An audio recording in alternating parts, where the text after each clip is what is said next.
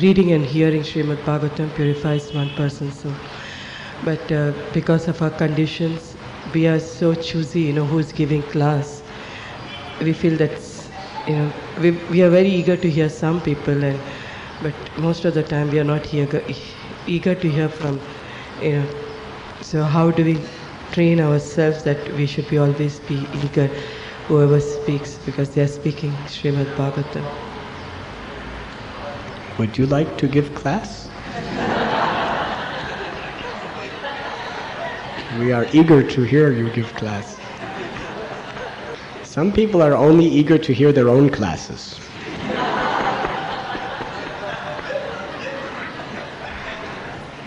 but this is not correct. Srila Prabhupada was eager to hear the classes even of his disciples because the message is transcendental. We should perceive coming to Bhagavatam class not for our enjoyment, but for our purification. You may enjoy one person's class, but if a person is authoritatively repeating the message of Parampara, he will become purified.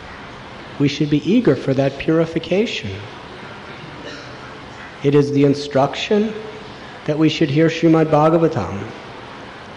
If people are actually authorized to speak the Bhagavatam according to Parampara, to serve that instruction, we should be eager to hear from them for our purification. We may or may not enjoy it with our mind, but our soul becomes purified by following that instruction.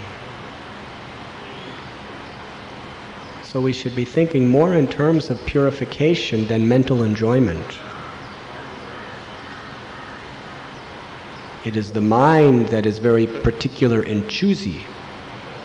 We don't hear Srimad Bhagavatam to satisfy our mind. We hear Srimad Bhagavatam to please Krishna in our heart. And even if you don't like so much the style of the speaker, if he's repeating the proper message, he's a representative of Parampara, then we should hear for the pleasure of Krishna in our heart, because that is how we become purified, by pleasing Krishna in our heart. Does that answer your question?